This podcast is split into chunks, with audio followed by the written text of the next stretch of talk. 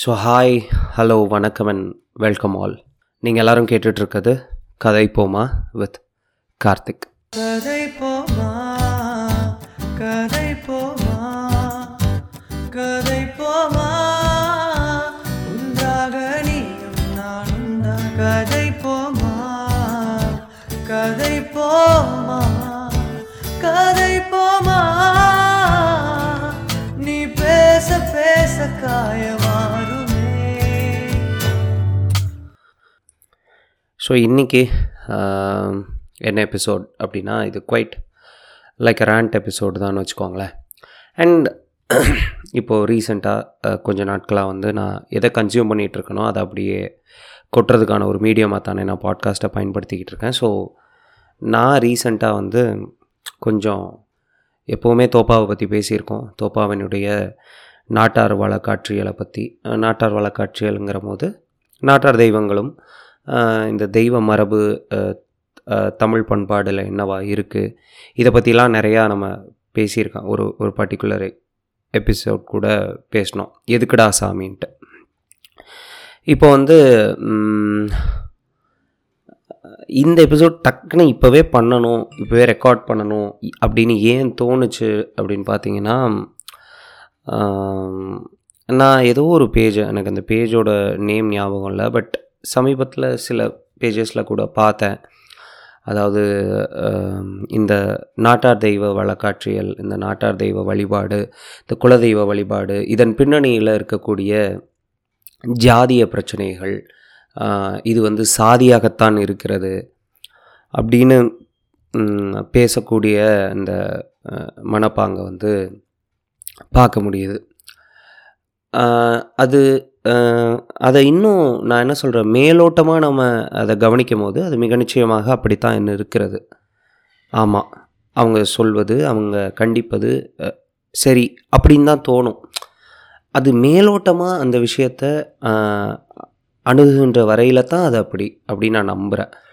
ஏன்னா அதன் ஆழமாக, அதன் ஆய்வின் அடிப்படையில் அதற்குள்ளே போய் பார்க்கும்போது நாம் இப்போ தோப்பாவின் புத்தகங்களை வாசிக்கும் பொழுது, ஆ சிவசுப்பிரமணியத்தின் புத்தகங்களை வாசிக்கும் பொழுது, சா தமிழ்ச்செல்வன் அவர்களுடைய ஒர்க்ஸ் எல்லாம் பார்க்கும்போது மேலோட்டமாக இந்த தெய்வங்களின், இந்த குலதெய்வங்களின் பின்னணியில் வெறும் சாதி தான் இருக்கிறது அப்படின்னு ஒட்டுமொத்தமாக நம்ம மேலோட்டமாக சொல்லிட முடியாது, அண்ட் ஒட்டுமொத்தமாகவும் சொல்லிட முடியாது.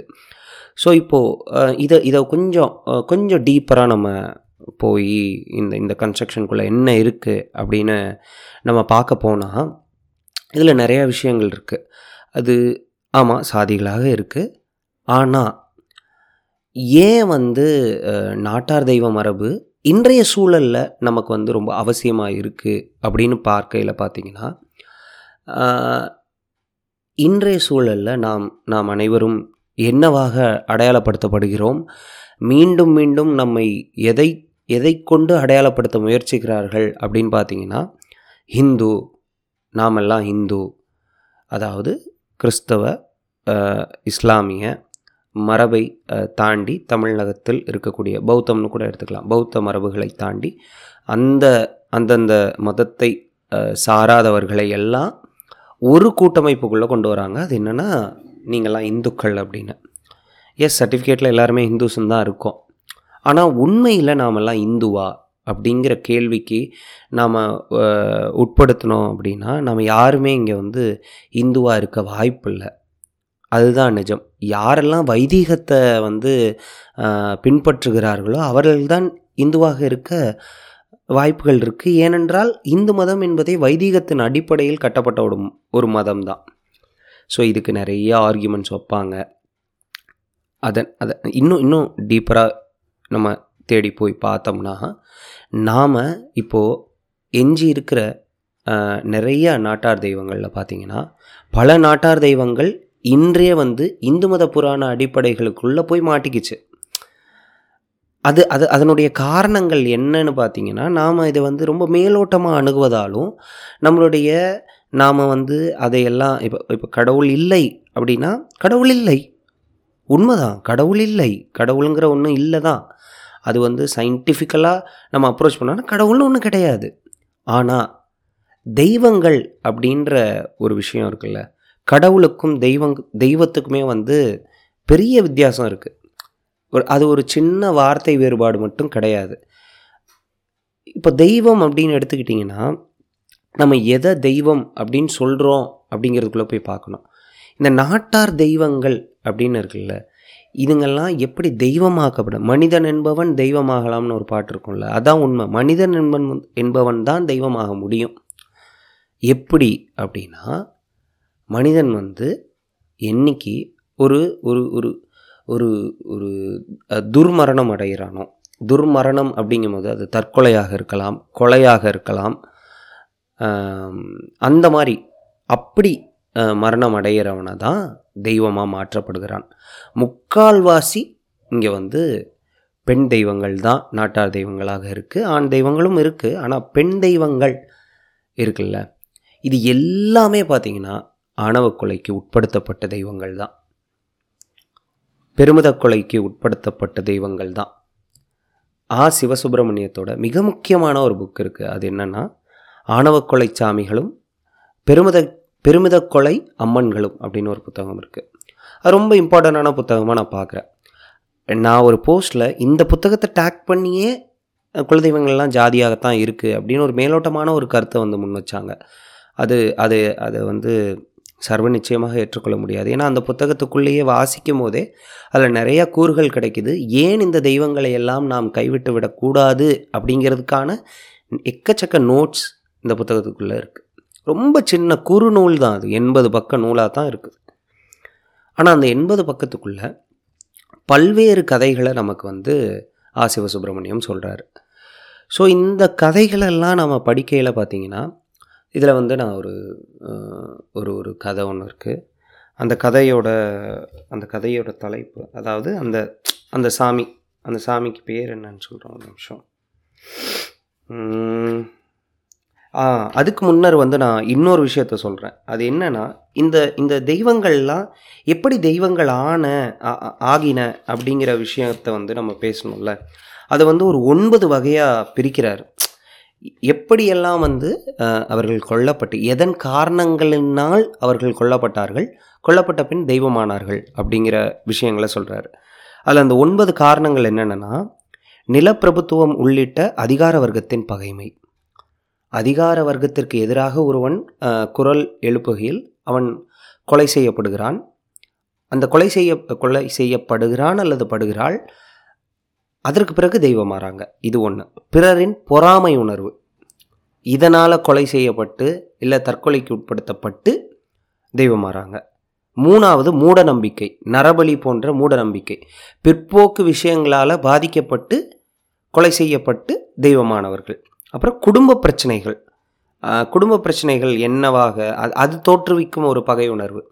இந்த குடும்ப பிரச்சனைகள்னால் ஏற்படக்கூடிய பிரச்சனைகளினால் அவங்க வந்து மரணம் எழுதுகிறாங்க.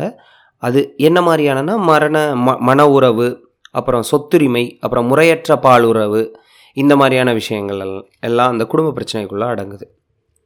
அப்புறம் நேரடியான போரில் ஈடுபட்டமை, 2 பேருக்குள்ளே இருக்க ஒரு பகையினால் அதில் அநியாயமாக கொலை செய்யப்படுகிறவர்கள்.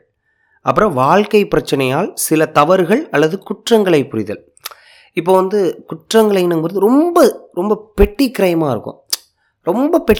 இருக்கும். ஆனால் அவங்க வந்து ஒரு மிகப்பெரிய தண்டனைக்கு உட்படுத்தப்பட்டு அநியாயமாக கொலை செய்யப்படுவார்கள்.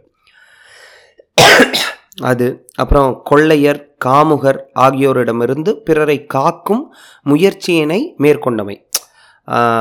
இது வந்து இதுக்கு ஒரு சூப்பர் ஸ்டோரியாக இருக்குது. குயிலி ஸ்டோரியாக, அது ஏதோ நம்ம வேலு நாச்சியாரை காப்பாற்ற போன ஒரு பெண்ணின் கதை கூட இருக்குது. அதை நான் பிறகு பின்னாடி சொல்கிறேன். ஸோ யாரையோ ஒருத்தங்களை ஒரு ஒரு தீயவர்களிடமிருந்து காப்பாற்றும் பொழுது தீயவர்களால் கொல்லப்படுகிறவர்கள், அவர்களை தெய்வமாக்குவாங்க. அதன் பிறகு இது ரொம்ப முக்கியமானது, சாதி மீறிய காதல்.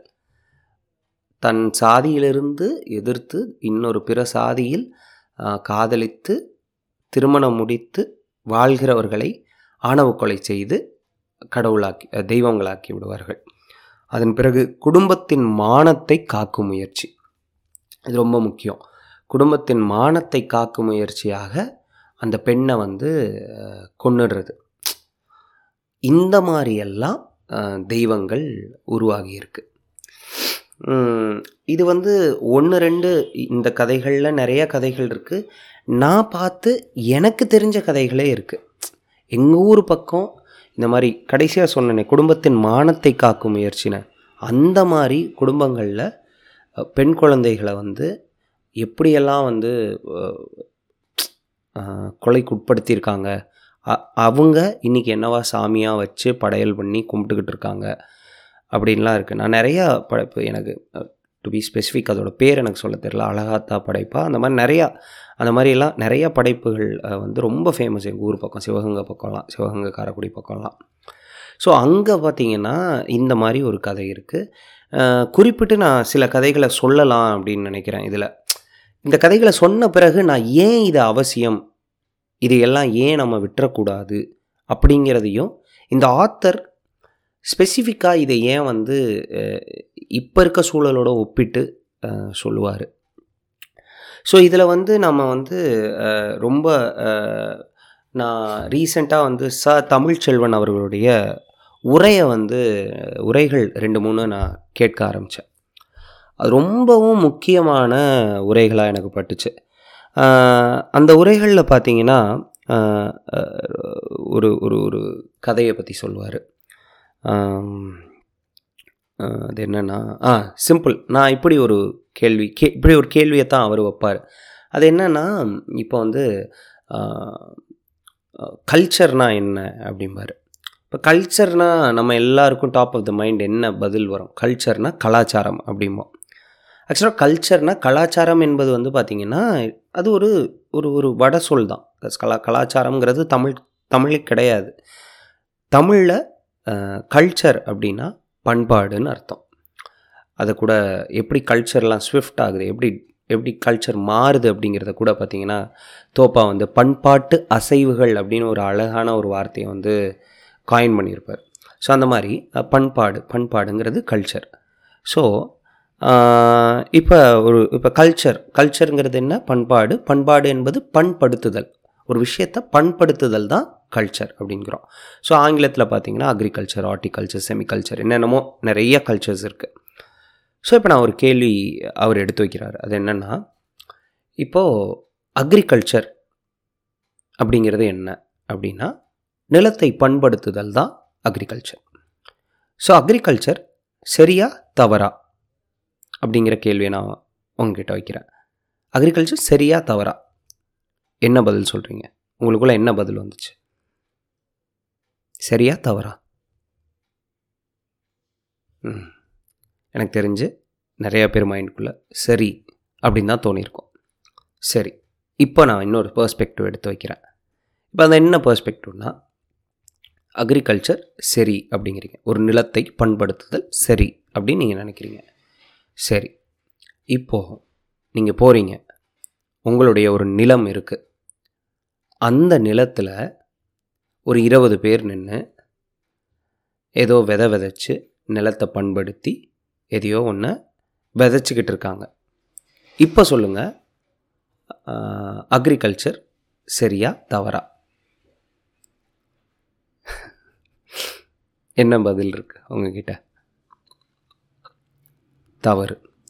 ஸோ இப்போ வந்து நம்ம புரிஞ்சுக்க வேண்டியது என்னென்னா, அக்ரிகல்ச்சர் சரியா தவறானா யார் வந்து யார் நிலத்தை எதை கொண்டு விதைக்கிறாங்க, எதை அறுவடை பண்ண போகிறாங்க, அதை யார் எடுத்துகிட்டு போகிறா, இது எல்லாம் கேட்ட பிறகு தான் அக்ரிகல்ச்சர் சரியா தவறா அப்படிங்கிற பதிலுக்கே நம்ம அந்த அந்த அந்த கேள்விக்கே பதில் சொல்ல முடியும். கரெக்டாக? ஸோ மேலோட்டமாக ஒரு விஷயத்தை மட்டுமே அணுக முடியாது.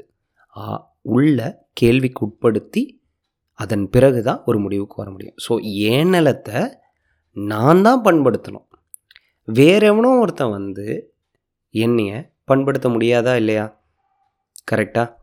ஆனால் இங்கே என்ன நிகழ்ந்துக்கிட்டு இருக்கு அப்படின்னு பார்த்தீங்கன்னா,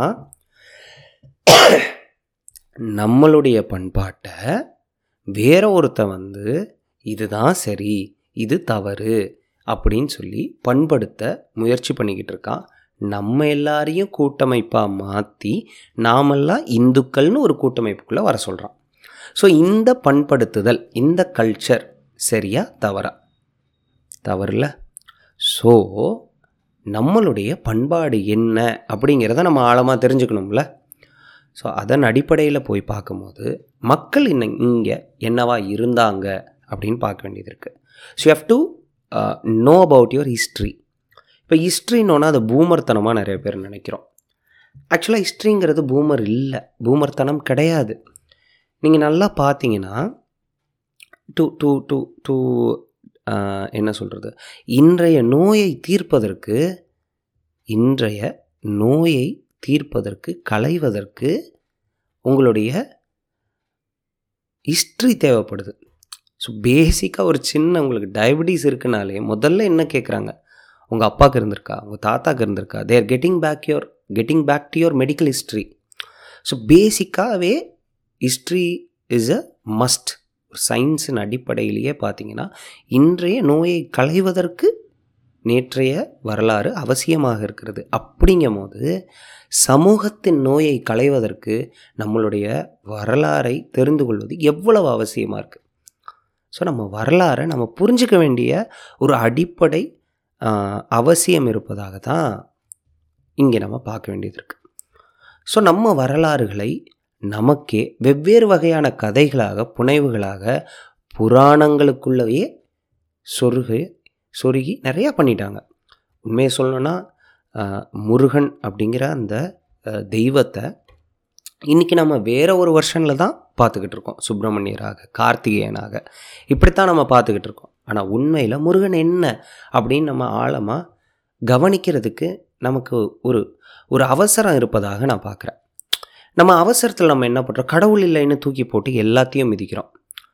கடவுள் இல்லைன்னு தூக்கி போட்டு பெரியார் அன்னைக்கு உடைச்சாரு அப்படின்னா அன்னைக்கான அவசர சூழலில் பெரியார் செய்ய வேண்டிய கட்டாயமான வேலை என்னென்னா ரிஃபார்மை விட அந்த இடத்துல தூக்கி போட்டு உடைக்கணும். அதை உடைச்சாதான் நான் பேசுகிறத கேட்பான் அப்படிங்கிறதுக்காக அவர் கடவுள் இல்லை அப்படின்னு சொல்லி எதிர்த்து நின்னார். கடவுள் இல்லை, ஆமாம் கடவுள் இல்லை.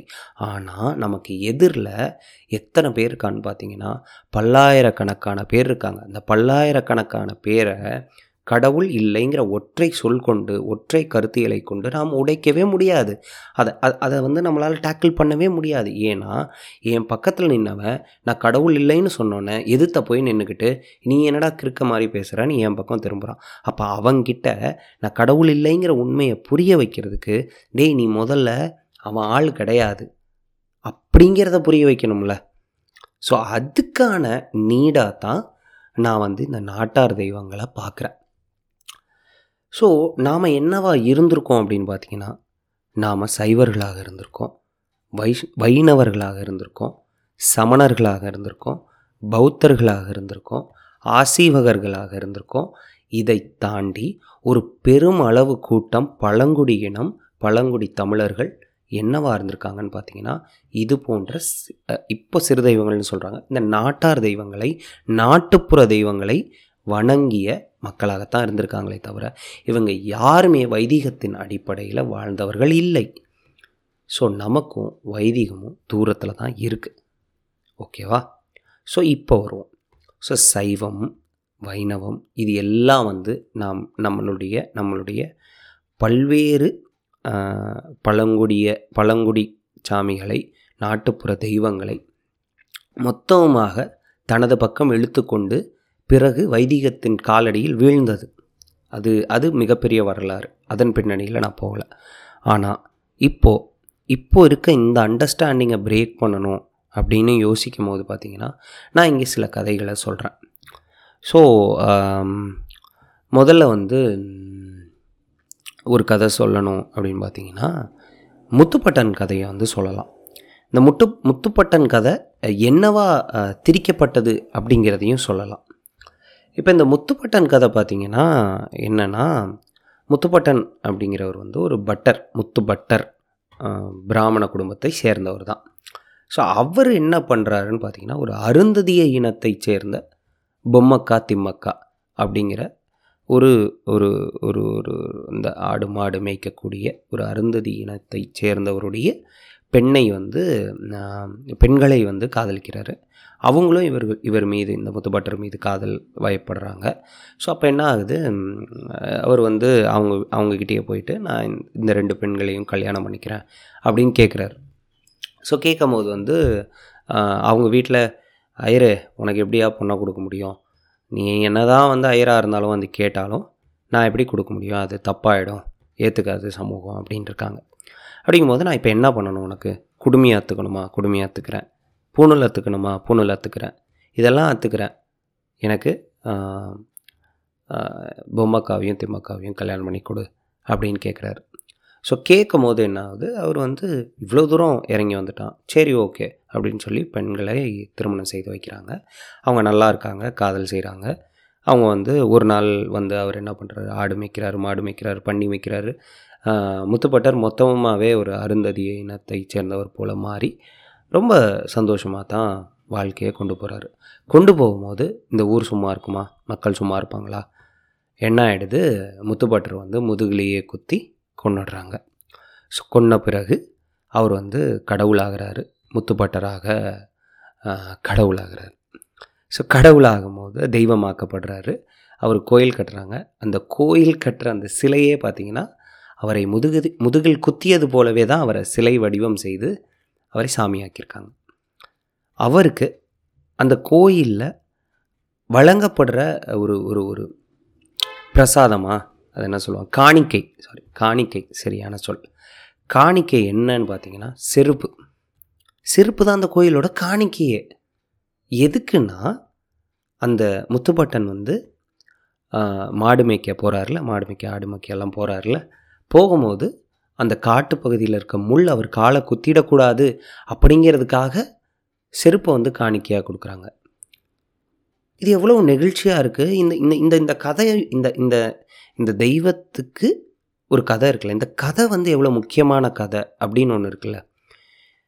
ஒரு ஒரு ரெபலியன், ஒரு அந்த அந்த அடையாளமே வந்து, ஏய் 200 வருஷத்துக்கு முன்னாடி ஒருத்தன் காதலுக்காக உயிரை விட்டுருக்கான், காதலுக்காக தன்னுடைய ப்ரிவிலேஜை தூக்கி போட்டிருக்கான், காதலுக்காக அவன் அவன் அவன் எதையெல்லாம் விட்டு கொடுத்து விட்டு வந்திருக்கான், அவன் என்னவாக மாறி இருக்கான், இப்படிங்கிற விஷயம்லாம் இருக்குல்ல. இதை வந்து நினைவு கூறுதல்ங்கிறது இருந்துக்கிட்டே இருக்கணும்ல ஒரு சமூகத்துக்குள்ளே. ஸோ இப்போ நாம் இதை வந்து கடவுள் இல்லை அப்படின்னு இந்த ஒரு தெய்வத்தை நாம் அதுக்குள்ளே காயின் பண்ண முடியுமா அப்படின்ற ஒரு கேள்வி இருக்குல்ல, அது ரொம்ப முக்கியமானது. அதை நாம் வந்து கவனிக்கணும். ஸோ அதனால் இதை மொத்தமாக புறக்கணிப்பேன் அப்படிங்கிறது வந்து என்னால் ஏற்றுக்கொள்ள முடியல. அண்ட் இது ஒரு சாதிக்குள்ளே அப்படின்னு சொல்கிறதும் வந்து சரியானதாக படலை. இது வந்து எதற்கெதிராக பேசுகிறாங்க. இப்போது இது கிட்டத்தட்ட வந்து கேஸ்ட்டை சப்போர்ட் பண்ணுறவங்கள, கேஸ்ட் அகெயின்ஸ்டாக பேசுகிறவங்கள கேஸ்ட் சப்போர்ட் பண்ணுறவங்க கூட சேர்ந்து வச்சு பேசுகிற மாதிரியாவில் இருக்குது. ஸோ இது ஒரு கதை இல்லை, இன்னொரு ஒரு கதை ஒன்று சொல்கிறேன். இது வந்து நான் என்ன சொல்கிறேன், சாதி மீறிய காதல், கரெக்டாக. ஸோ இது போல் வந்து இந்த நான் குடும்ப மானத்தை காக்கும் விஷயம்னு ஒன்று பேசணும்ல. ஸோ முக்கால்வாசி பெண்கள் தான் இதில் வந்து அந்த அந்த கொடுமைக்குள்ளே ஆளாகிறாங்க. அது இன்று வரையில் தொடருதுன்னு வச்சுக்கோம். குடும்ப மானம் வந்து கொண்டு போய் பெண்களுடைய காலெடுக்கில் தான் நம்ம வைக்கிறோம். அயலி படத்தில் கூட ரொம்ப ரொம்ப சூப்பரான ஒரு டிஸ்கஷன் நடந்திருக்கும். அந்த படத்தை குறித்தே வந்து இந்த நாட்டார் தெய்வ வழக்காட்சிகளோடு சேர்ந்து நிறையா பேசலாம். அதில் கூட கிரெடிட்ஸில் தோ பரமசிவம் அப்படின்னு கொடுத்துருந்தாங்க. அது எனக்கு பயங்கர ஒரு அவ்வளோ நல்லா இருந்துச்சு. ஏன்னா தோ பரமசிவனோட ஒர்க்ஸை வந்து ஒரு சினிமாவாக அவருடைய உதவி கொண்டு ஒரு சினிமா உருவாக்குதல்னு ஒன்று இருக்குல்ல, அது ரொம்ப முக்கியமானதாக பார்க்குறேன். அதை பற்றி பேசிக்கிட்டே இருக்கணும், அதனோட உரையாடல் இருந்துக்கிட்டே இருக்கணும்னு நினைக்கிறேன். அதுவும் இந்த காலகட்டத்தில் ரொம்ப அவசியம். ஸோ ஓகே, குடும்ப மானத்தை காக்க என்ன காவு வாங்கி எப்படி தெய்வமாக்குனாங்க அப்படிங்கிற ஒரு கதை. மங்கள வடிவு அப்படின்னு சொல்லி ஒரு கதை ஒன்று இருக்குது. மங்கள வடிவு அப்படிங்கிற பெண் வந்து பார்த்திங்கன்னா ஒரு ஒரு 14-15 வயசு குழந்தையாக இருக்கும்.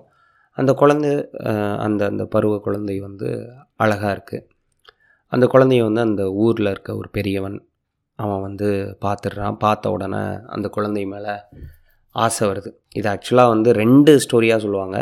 2, அதாவது ஆள் யார் ஆசைப்படுவான்னா தாசில் அந்த ஊரோடைய பெரிய பெரிய ஆள் பண்ணையார் ஆசைப்படுற மாதிரியும் சொல்லுவாங்க, வெள்ளைக்காரன் ஆசைப்பட்டதாகவும் சொல்லுவாங்க. இதில் எது உண்மைங்கிறது நாட்டார் கதைகளுடைய ஒரு ஒரு ஒரு ப்ளஸ் பாயிண்ட் அண்ட் மைனஸ் பாயிண்ட்டே என்னென்னா, அது வந்து it will get in to many versions. அது வந்து காலம் ஆக ஆக கதை புனைவு வந்து வெவ்வேறாக மாறிக்கிட்டே இருக்கும். ஸோ அப்படி பார்க்கையில் பார்த்திங்கன்னா, அந்த மங்கள வடிவுங்கிற பெண்மையில் வந்து ஒருத்தன் ஆசை கொள்கிறான் அப்படிங்கிற தெரிஞ்ச உடனே வந்து அவன் வந்து என்ன பண்ணுறான், அவங்க வீட்லேயே வந்து மங்கள வடிவை வந்து நாளைக்கு வந்து இந்த சேலை கட்டி இப்படி வர சொல்லு, என் வீட்டுக்கு அனுப்பி வை அப்படிங்கிறான். அப்படின்னா அவங்க அப்பனுக்கு வந்து, அந்த மங்கள வடிவுடைய அப்பனுக்கும் அந்த குடும்பத்துக்குமே வந்து ஒரு பெரிய ஒரு குழப்பம் வருது. என்ன பண்ணுறது, என்ன இப்படி ஆகுதே, நம்மளோட குடும்ப மானம் கப்பலேறி போயிடுமே, அப்போ என்ன பண்ணலாம் அப்படின்னு சொல்லி அவங்க ரிலேட்டிவ்ஸ் எல்லோரும் சேர்ந்து என்ன பண்ணுவாங்க, இந்த 14 வயசு பிள்ளையை வந்து அவர்களோட வீட்டுக்குள்ள ஒரு ஒரு ஒரு நிலவரை மாதிரி ஒரு இடத்துல உள்ளே போய் அவளை வந்து அந்த அரிசியெல்லாம் கொட்டி வைக்கக்கூடிய ஒரு ஒரு பெரிய ஒரு ஏரியா இருக்கும் நிலவரை, அதுக்குள்ளே அந்த பெண்ணை இறங்க சொல்லி கதவை மூடி லாக் பண்ணிவிட்டு மொத்தமாக சத்தம் வராதபடி எல்லாத்தையும் பூட்டிட்டு ஊரை விட்டு காலி பண்ணி போயிடுறாங்க. அதன் பிறகு அந்த குழந்தைக்கு என்ன ஆயிருக்குன்றதை நான் சொல்லணும்னு அவசியம் இல்லை. அதன் பிறகு இப்படி ஆனதுனால அந்த இடத்துல அந்த குழந்தைக்கு ஒரு கோயில், அந்த வீடு எங்கே இருக்கோ இன்னமும் அது இருக்குது. ஸோ இப்படி குடும்ப மானத்தை காக்கிறேன் அப்படின்னு சொல்லி ஒரு குழந்தைய பலியிட்டு அது நாளைக்கு தெய்வமாக மாறுது. இந்த கதையும் நம்ம சொல்லிக்கிட்டே இருக்க வேண்டிய அவசியம் இருக்கா இல்லையா? இந்த மாதிரி கொடூரங்கள் எல்லாம் நடந்திருக்கு, இந்த மாதிரி தவறுலாம் நடந்திருக்கு, இதையெல்லாம் இந்த சமூகத்தில் நாம் செய்யக்கூடாது அப்படிங்கிறதுக்கான ஒரு எச்சரிக்கையாக தானே இந்த தெய்வங்களை எல்லாம் நாம் நினைவு கூறிக்கிட்டே இருக்கோம். ஸோ இப்போ சொல்லுங்கள், கடவுள் இல்லைன்னு சொல்லி இந்த தெய்வங்களை நாம் புறக்கணிக்க முடியுமா? ஒரு சமூகமாக யோசிப்போம். ஒரு சமூகமாக இவர்களை பின்தள்ள வேண்டிய அவசியம் இருக்குதா இல்லையா? சரி, இன்னொரு கதைக்குள்ளே வரலாம். இந்த கதை வந்து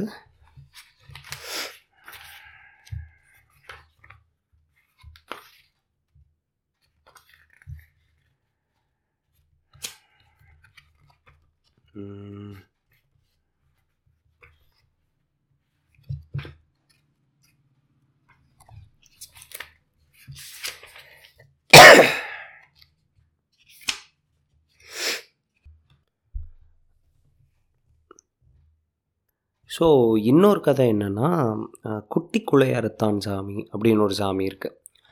இது எப்படின்னு பார்த்தீங்கன்னா, திருநெல்வேலி மாவட்டத்தில் தென்காசி நகர்லேருந்து குற்றாலம் செல்லும் வழியில் இருக்க நயினார்புரம்ங்கிற ஊரில் நடந்த ஒரு சாமி.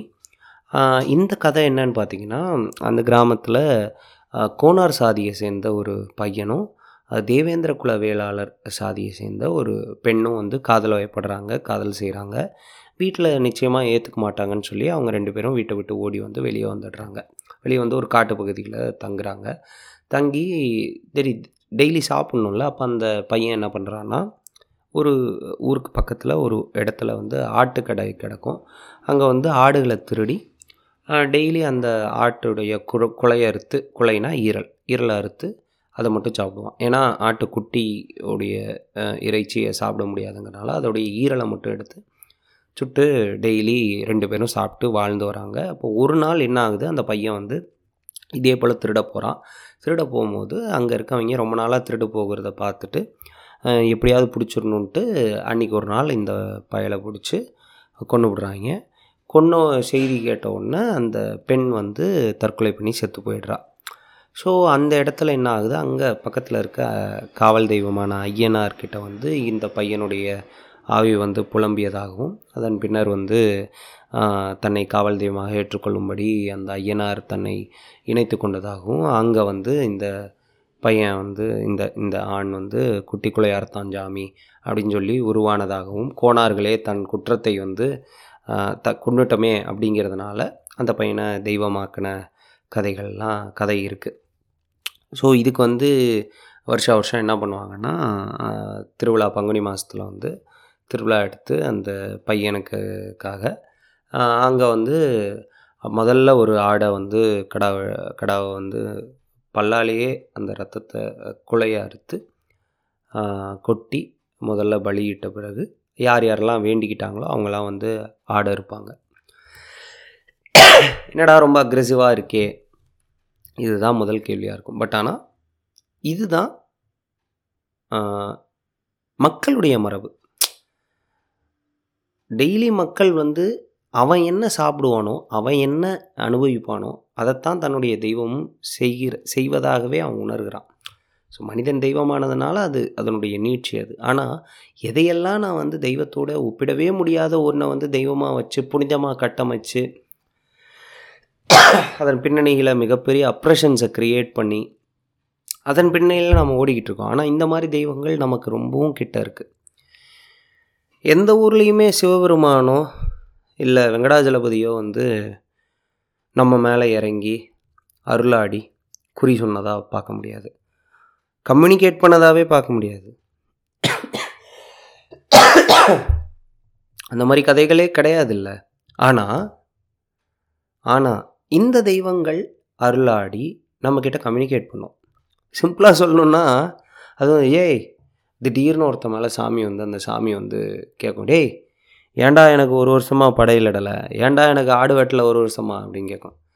ஆமாம், நாங்கள் இருக்க நிலைமைக்கு உனக்கு ஆடு வேற வெட்டுவாங்களா அப்படின்னா அது சொல்லும், அது அப்படியே இறங்கி வரும். இறங்கி டே ஒரு கோழி கூட இருக்கலையாடா எனக்கு அப்படின்னு கேட்கும்.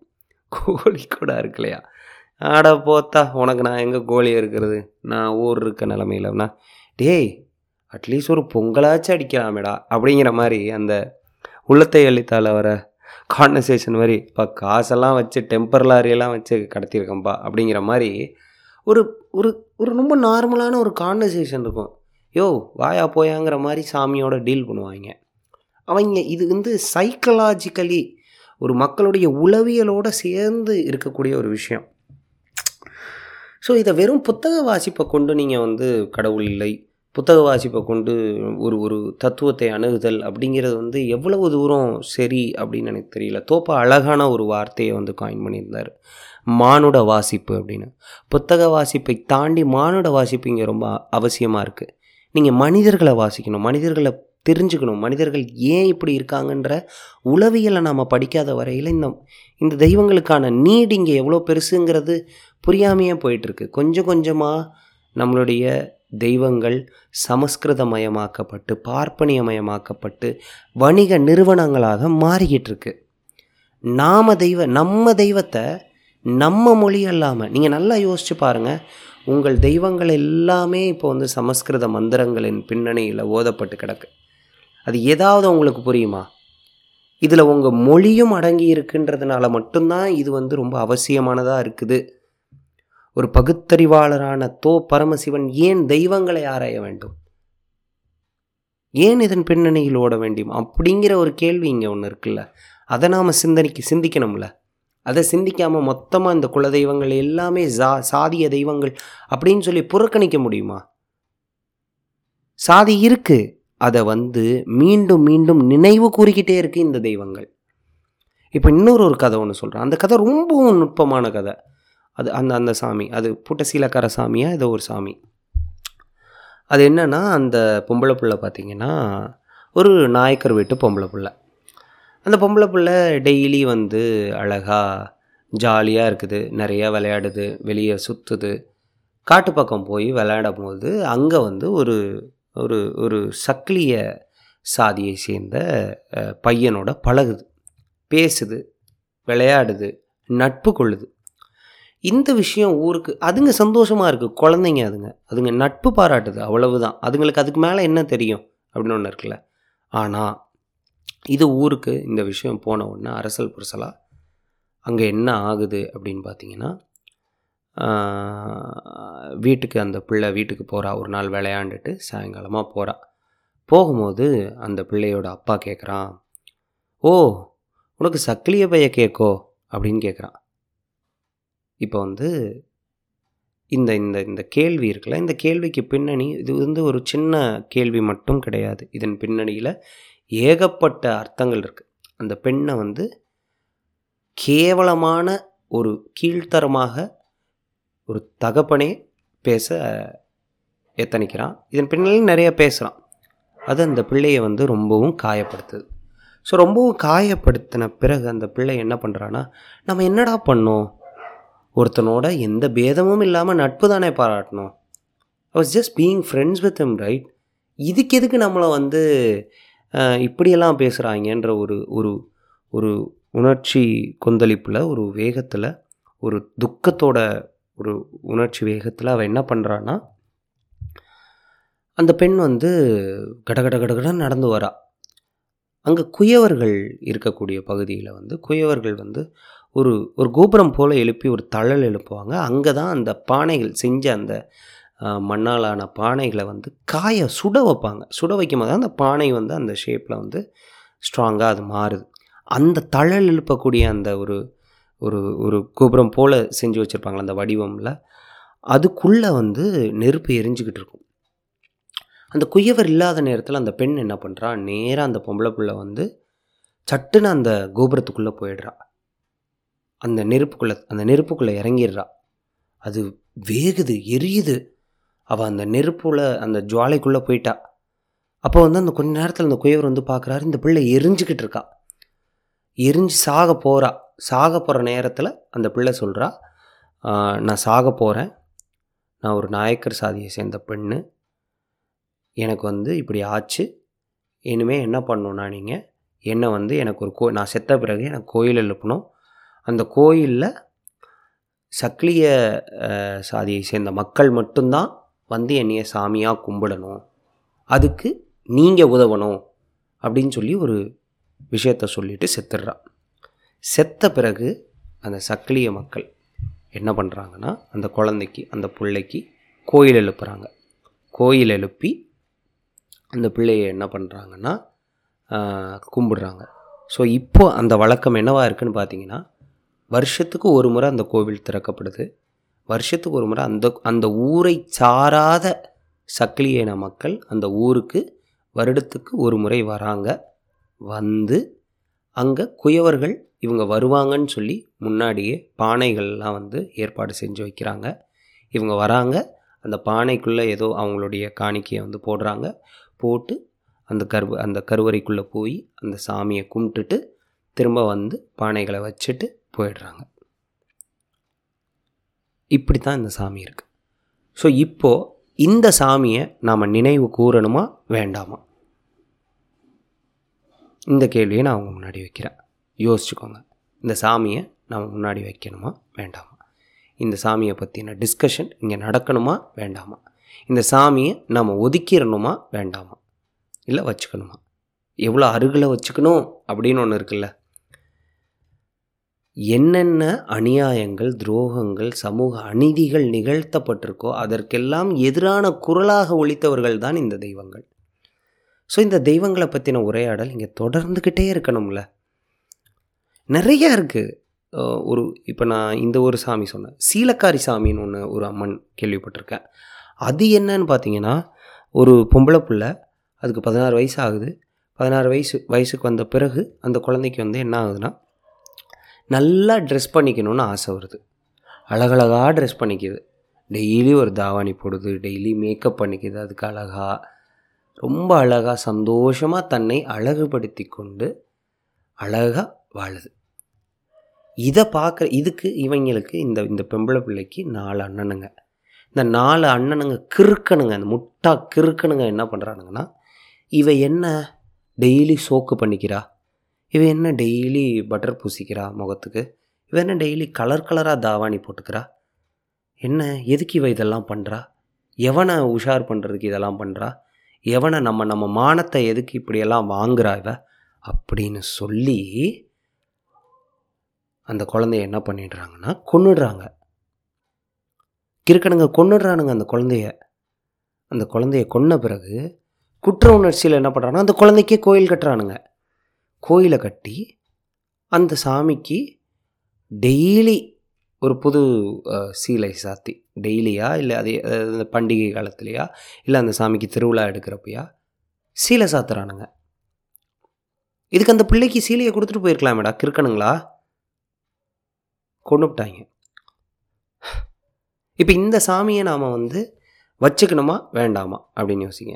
இப்போ இந்த சாமியோடைய இந்த கதை இருக்குல்ல, இதை நினைவு கூறுதல் வழியாக எந்த கட்டத்துக்கு நாம் போகிறோன்னா, ஒரு பொம்பளை புள்ள தான் அழகாக இருக்க வேண்டும் என்று நினைத்து கொண்டு தன்னைத்தானே அழகுபடுத்தி கொள்ளுதல்ங்கிறது ரொம்ப இயல்பான விஷயம். இதில் எந்த பின்னணியும் இல்லைடா, கிறுக்கணுங்களா, ஒரு பெண்ணாக இருக்க விடுங்கடா. அவளுடைய உடை, அவளுடைய சுதந்திரம், அவளுடைய தன்னை, the way she carries herself is her right, basic right அப்படிங்கிறத உணர்த்துவதாக தானே இந்த சாமி இருக்குது. எப்படி கிறுக்கணுங்க, நமக்கு முன்னாடி இருந்தவங்க இப்படி ஒரு தப்பு பண்ணிட்டாங்க, அதுக்காக அந்த சாமிக்கு இப்படி செஞ்சு மன்னிப்பு கேட்டுக்கிட்டு இருக்காங்க. ஸோ அப்படிங்கும் போது நாம் என்னவா இருக்கணும் அப்படிங்கிறத நமக்கு வந்து இது ரிமைண்ட் பண்ணுதில்ல. ஸோ இந்த சாமி நமக்கு வேணுமா வேண்டாமாங்கிற கேள்வி நான் இந்த மாதிரி ஒவ்வொரு கதைக்கு பிறகும் நான் ஏன் இந்த குவெஸ்டனை பண்ணிக்கிட்டே இருக்கேன்னா, நீங்கள் இந்த குவெஸ்டனை உங்களுக்குள்ளே எடுத்துக்கங்க. ஏன்னா நாம் எல்லாம் எதை நோக்கி நகர்றோம்னா, ஒரு வணிகமயமாக்கப்பட்ட கடவுள்களின் பின்னணியிலும் ஒரு ஆர்கனைசேஷனல் ஸ்ட்ரக்சர் உருவாக்கப்பட்ட கடவுளுக்கு பின்னணியிலும் போயிட்டுருக்கோம். அது ரொம்ப டேஞ்சரஸான ஒரு விஷயமாக பார்க்குறேன். இங்கே தெய்வங்கள் எதன் நோக்கமாக இருக்குன்னா, ஒரு சமூக உளவியல், ஒரு மனிதனின் உளவியலுக்கு உதவும் வகையில் ஒரு தெய்வம் இருந்துச்சுன்னா தான் அது வந்து தெய்வம். இங்கே வந்து எல்லாரும் போய் தெரப்பிக்கு போகிறதில்ல. ஒரு காமன் ஒரு ஒரு ஒரு கிராமத்தில் இருக்கக்கூடிய ஒரு சாதாரண மனுஷன், ஒரு சாமானியன், அவனுக்கு ஒரு கஷ்டம்னா போய் அவன் ஒரு உரையாடல் நிகழ்த்துறான் சாமியோட. அவன் பாரத்தை இறக்கி வைக்கிறான். அதுக்கான ஒரு ஸ்பேஸ் அவனுக்கு அவசியமா இல்லையா? அதுவாக தான் அந்த சாமி இருக்குன்னு நான் சொல்கிறேன். ஸோ அதற்கான நீடை வந்து நீங்கள் வந்து கடவுள் இல்லை அப்படிங்கிற கோட்பாட்டின் அடிப்படையில் அணுகவே முடியாது. ஏன்னா இதெல்லாம் கடவுள்கள் இல்லை, நிறுவனமயமாக்கப்பட்ட நாம் எதிர்க்க வேண்டிய நம்மை வந்து அப்ரஸ் பண்ணக்கூடிய கடவுள்கள் இல்லை. ஆமாம், ஒரு விஷயம் இருக்குது, இந்த தெய்வங்கள் எல்லாம் சாதியாக இருக்கா அப்படின்னா சாதியாக இருக்குது. ஆனால் எல்லா தெய்வங்களும் அப்படி இல்லை அப்படிங்கிறத நான் சொல்கிறேன். சில தெய்வங்கள் அதன் அடிப்படையில் கட்டமைக்கப்பட்ட தெய்வங்கள் இருக்குது. எல்லா இடத்துலையும் ஒரு ஒரு ஒரு விவசாயம் பண்ணும் போது அங்கே வந்து நிச்சயமாக கலை இருக்குதா? அந்த கலையை நம்ம அறுக்கிறோமா? ஒரு விதையை நீங்கள் வந்து தூய்மையான ஒரு விதையை விதைக்கிற இடத்துல ஒரு பயிர் முளைக்கும் போது களையும் சேர்ந்து முளைக்குது. அந்த களையை தனியாக அறுத்துட்டு செய்வது, பண்படுத்துவது தான் விவசாயம். அதுபோல தான் இந்த கலைகளை நாம் அறுக்கணும். பொதுப்படையாக நீங்கள் இந்த ஒரு பாதத்துக்குள்ளே வராதீங்க அப்படிங்கிறது தான் என்னுடைய வேண்டுகோள். முற்று முழுதாக நாம் வந்து இதை புறக்கணிச்சுட்டு நகர முடியாது. ஏன்னா இது ஒரு ஒரு ஒரு ஒரு ஒரு காமன் மேனோட உளவியலோட சம்மந்தப்பட்ட விஷயமாக இருக்குன்னு நான் சொல்கிறேன். அது மட்டும் இல்லை, மொழி சார்ந்ததாகவும் இருக்குது. ஸோ அதனால் நாம் இதை ரொம்பவும் தீர்க்கமாக அணுக வேண்டி இருக்குது. ஸோ இப்போ நாம் எதை நோக்கி நகர்றோம், எது ப்ராப்ளமேட்டிக்னு பார்த்திங்கன்னா, இந்த வணிகமயமாக்கப்பட்ட கடவுள்களின் பின்னணியில் தான் நகர்றோம்.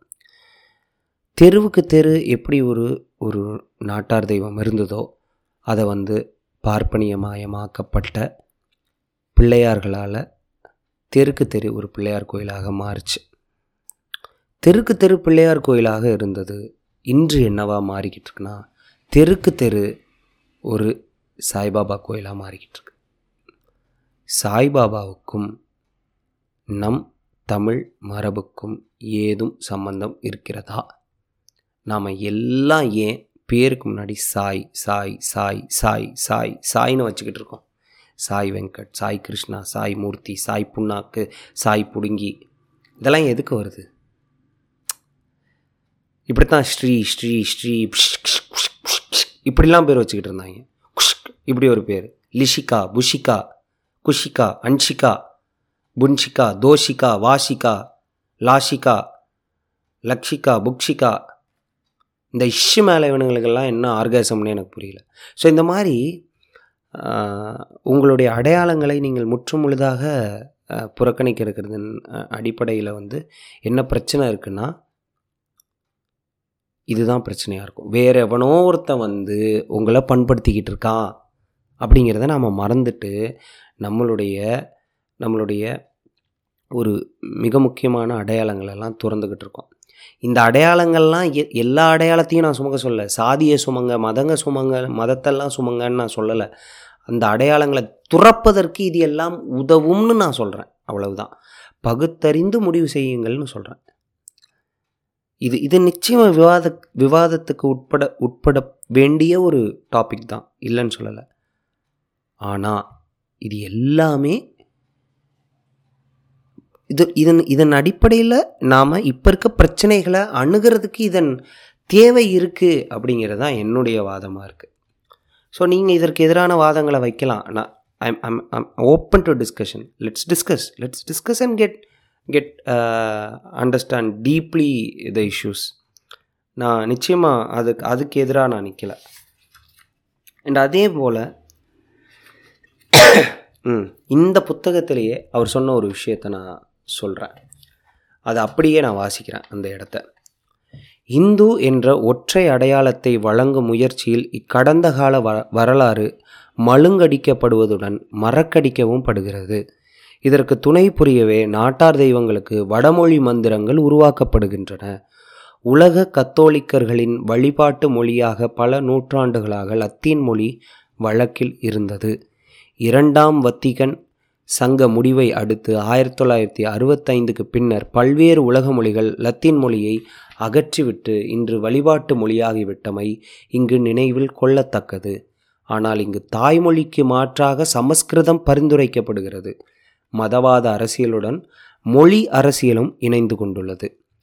இப்போக்கு வலுப்பெறும்போது சமூக ஒடுக்குமுறைக்கும் ஆணவ கொலைக்கும் பெருமித கொலைக்கும் ஆளானோரின் உண்மை வரலாறு புராண வரலாறாக மாறுதலடைந்து சாரமிழந்து போய்விடும்.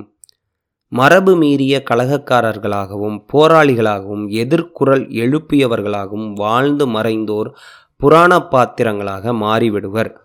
கடந்த காலத்தில் வாழ்ந்த முன்னோர் ஒருவருக்கு இழைக்கப்பட்ட அநீதியை இன்றைய தலைமுறைக்கு நினைவூட்டி கொண்டிருந்த தெய்வம் அருளாசி வழங்கும் தெய்வமாகிவிடும். நம் தெய்வத்திற்கும் வடமொழி மந்திரம் கிடைத்துவிட்டது என்ற மகிழ்ச்சி மட்டுமே எஞ்சி நிற்கும். பெற்றதோ நாம் புரிந்து கொள்ள இயலாத சமஸ்கிருத மந்திரங்களை, இழந்ததோ நம் கடந்த கால வரலாற்று தரவுகளை. அத்துடன் வழிபாட்டில் இடம்பெற தகுதியற்ற மொழி தமிழ் மொழி என்ற கருத்தையும் ஏற்றுக்கொள்கிறோம். இத்தகைய சமூக சூழலில் நாட்டார் தெய்வங்களின் தோற்றம் தொடர்பான உண்மை நிகழ்வுகளை கண்டறிய வேண்டும். கதைகளுக்குள் புதையுண்டு கிடக்கும் கொடூரங்களையும் அவலங்களையும் வெளிப்படுத்த வேண்டும். அவர்களின் இனிய கனவுகளை சிதைத்தோரை அடையாளம் காண வேண்டும்.